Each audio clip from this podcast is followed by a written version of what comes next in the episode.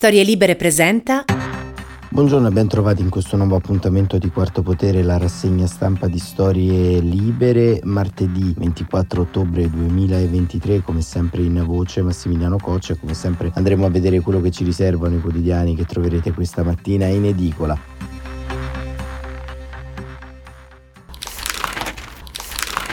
Uno sguardo alle prime pagine, il Corriere della Sera apre con la notizia della liberazione di altri due ostaggi da parte di Hamas. Annuncio di Hamas sono donne israeliane. La trattativa sui prigionieri va avanti da quando appunto il 7 ottobre sono stati rapiti, scrive il Corriere La Repubblica, si tratta sugli ostaggi, dissensi tra i generali e Netanyahu sull'intervento di terra e ancora libero, non vincete mai, la disfatta di Schlein e Conte, Galliani eletto nel collegio del Cavaliere e a libero dice penso sempre a lui, gioia di Marina e di Pier Silvio, il leghista Fugatti stravince in Trentino, centrodestra oltre il 50% e poi nel taglio alto Hamas ricatta con gli ostaggi liberati altri due. La stampa Israele fronda contro Netanyahu e nel taglio invece centrale del giornale missili di Hamas vicino alle scuole e nel taglio altro via la riforma finisce il bullismo fiscale. Il fatto quotidiano Sgarbi al governo e incassa casce d'oro la legge lo vieta.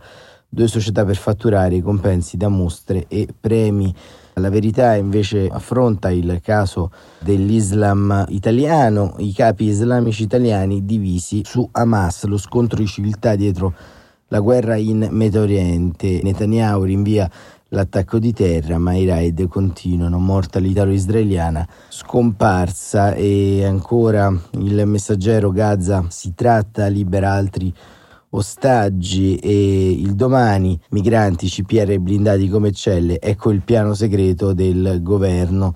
Nel taglio basso Israele e Stati Uniti trattano sugli ostaggi a Gaza e l'unità invece Bibi sempre più solo, lo contestano i suoi ministri e gli americani, i sondaggi lo affondano.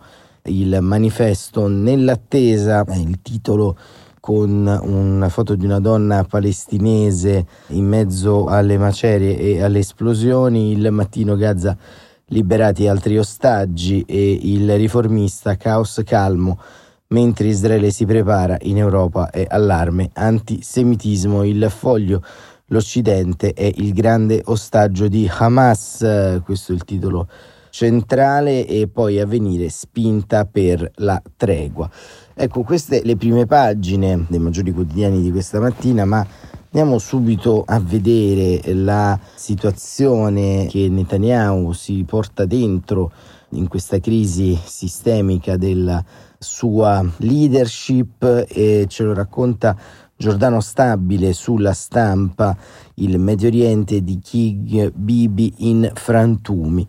Stabile scrive che la fronda nel governo che deve affrontare la guerra più difficile da 50 anni a questa parte segna un secondo commissariamento di Benjamin Netanyahu.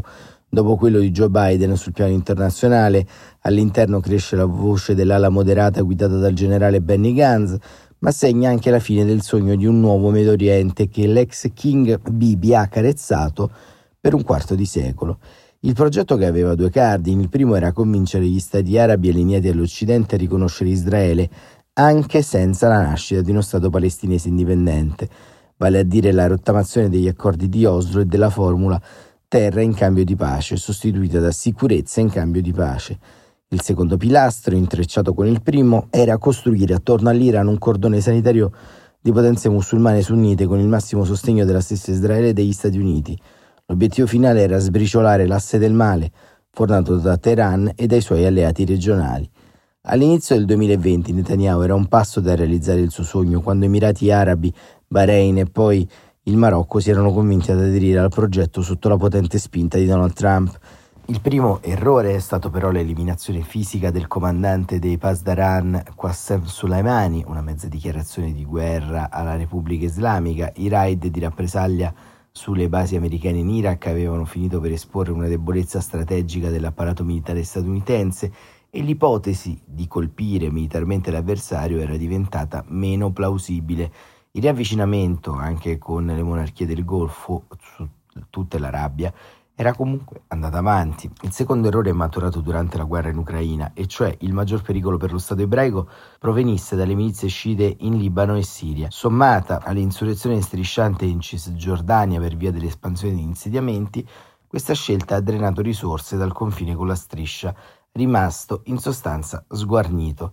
Diretta conseguenza di questo errore strategico, il massacro del 7 ottobre ha demolito tutte queste convinzioni, non solo, L'esigenza di UE e Stati Uniti di evitare una frattura insanabile con gli alleati arabi ha rimesso sul tavolo con prepotenza la soluzione due popoli, due stati e il nuovo Medio Oriente è andato in frantumi. E questo chiaramente è un'analisi molto completa rispetto all'isolamento internazionale anche che vive Netanyahu in questa fase storica. Dopodiché appare anche inevitabile che molto probabilmente per vincere questa guerra contro Hamas e per vincere anche una guerra di credibilità all'interno delle diplomazie internazionali forse, dico forse Benjamin Netanyahu dovrebbe fare un passo indietro.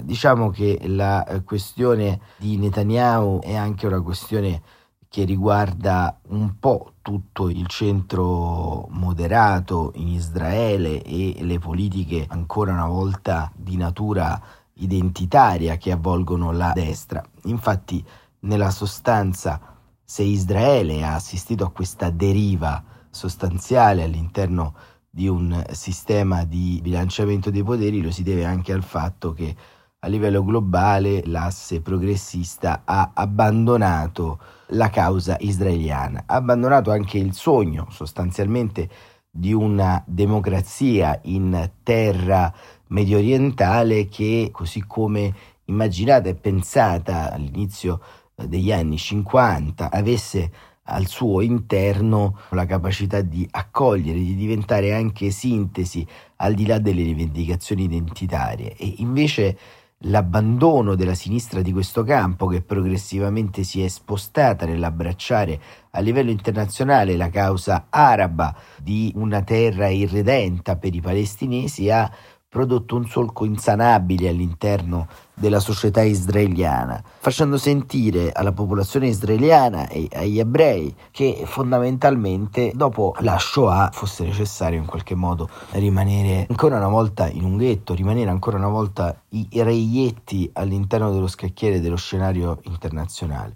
Dopodiché c'è stata anche qui la formulazione di strutture lessicali, sintattiche, che hanno visto Israele come uno Stato coloniale, ma diciamo uno Stato coloniale ha delle caratteristiche diverse rispetto a quello che è e che ha rappresentato e che rappresenterà nel futuro Israele, così come è necessario in virtù di questo non solo per la geopolitica mondiale dare delle risposte concrete al desiderio di una patria per i palestinesi, ma sostanzialmente ancora una volta qui l'adottare continuamente e costantemente delle soluzioni semplicistiche, affidarsi di volta in volta a classi politiche corrotte è stato in qualche modo il danno più grande che gli alleati occidentali e coloro che diciamo peroravano la causa palestinese hanno potuto fare nei confronti della stessa Palestina. Dove c'è strage di diritto c'è strage di popoli, diceva Marco Pannella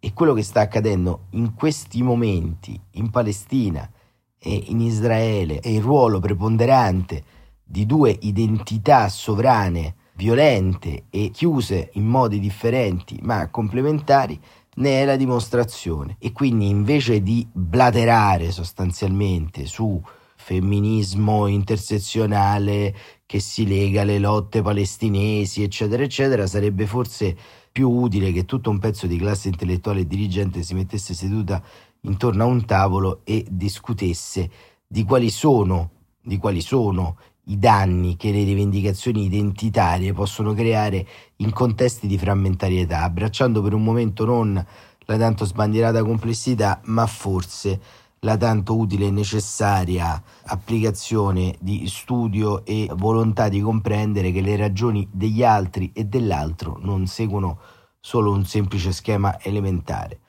E su questa equazione storica rispetto al presente è impostato il buongiorno stamane di Mattia Feltri sulla stampa che ha nella domanda un titolo che è Come potete? Ecco, questo è una domanda molto importante. E inizia Feltri scrivendo in un bellissimo pezzo sul Corriere, Maria Gergolet ha ricordato la feroce lucidità con cui in Germania i figli si rivoltarono contro i genitori vissuti sotto il nazismo e complici della Shoah. Come avete potuto? Ma la domanda giusta è un'altra. Al loro posto, cosa avremmo fatto? Dovevano porsela loro e dobbiamo continuare a porcela noi. Soltanto la grande fortuna di non aver vissuto in quei tempi di tenebra ci consente, dice Feltri, la supponenza di dire io no. La risposta esatta però non lo so. Appena finita la guerra, Marek Kelderman disse a Leon Blum che cosa ci hanno fatto i tedeschi? E Blum rispose: Non sono stati tedeschi, sono stati gli uomini. È successo e quindi può succedere ancora, ha detto un giorno Angela Merkel citando i sommersi e i salvati di Primo Levi. Noi qui, in questo piccolo spazio, in questi anni, abbiamo spesso raccontato che l'antisemitismo aumenta senza sosta nella destra e nella sinistra estrema, e fra gli immigrati islamici radicalizzati e ora le generazioni che con feroce lucidità hanno accusato di connivenza i genitori e i nonni, vedono i loro nipoti e figli in piazza a dire l'indicibile. Vogliono la riattivazione delle camere a gas, mettono la bandiera di Israele indifferenziata per ripulire il mondo, chiedono l'apertura dei confini per uccidere i sionisti, disegnano le stelle di Davide sulle pareti delle porte degli ebrei, assaltano le sinagoghe, rivedrete Hitler all'inferno, scrivono sui cartelli e disegnano Anna Frank con la cafia palestinese. A Berlino, Milano, Sydney, Lione, New York, Varsavia, Tunisi, siamo, dice Feltri, nel momento preciso in cui dovremmo chiedergli come potete?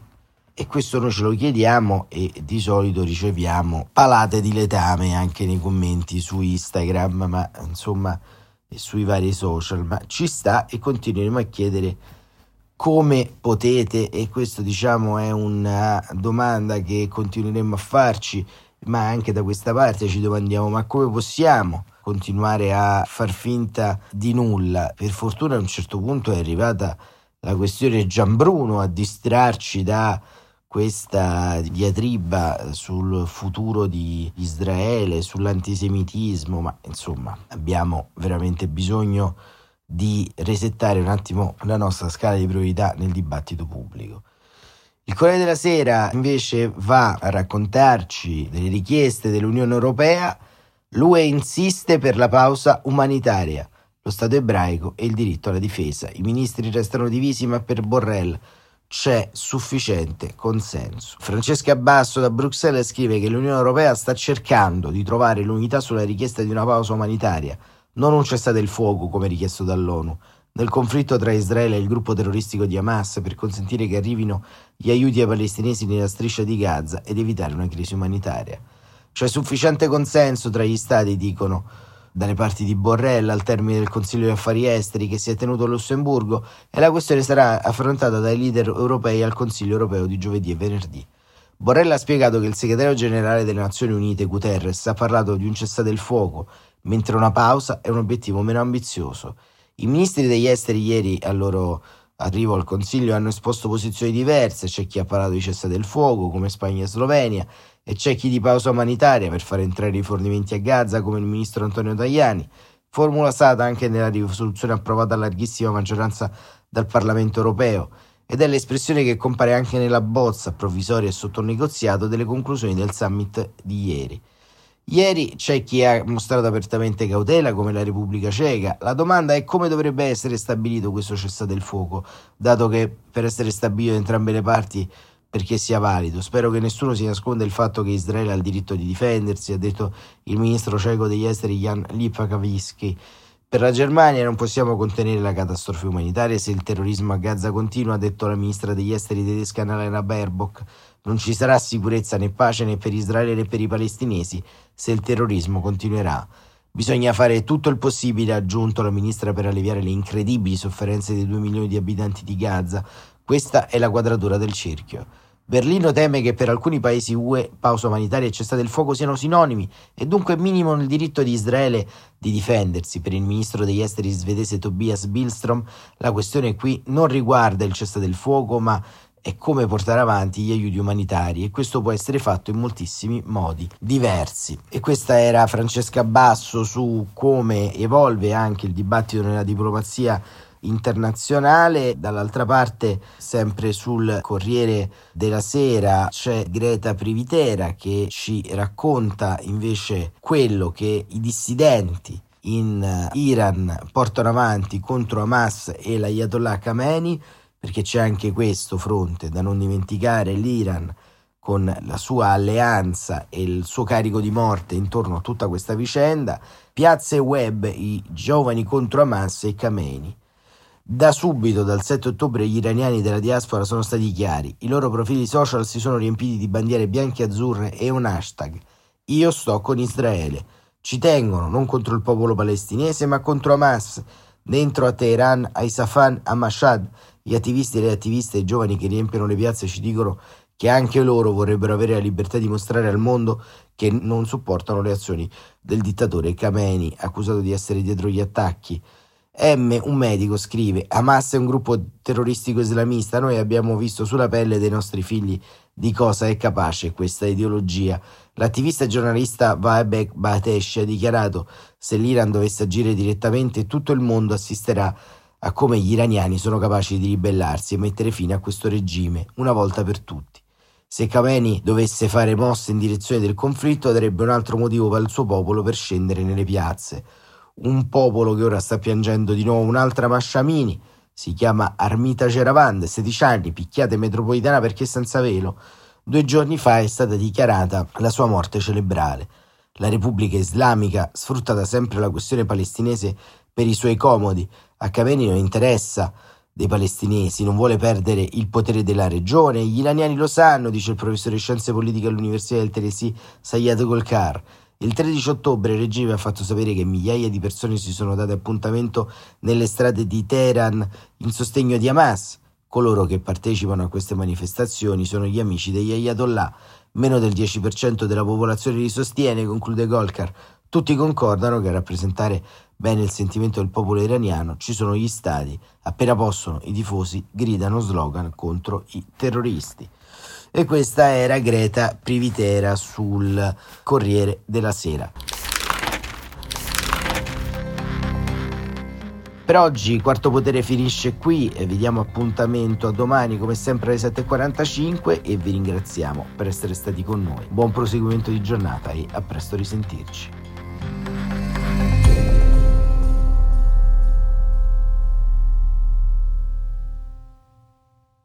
Una produzione storielibere.fm di Gianandrea Cerone e Rossana De Michele. Coordinamento editoriale Guido Guenci.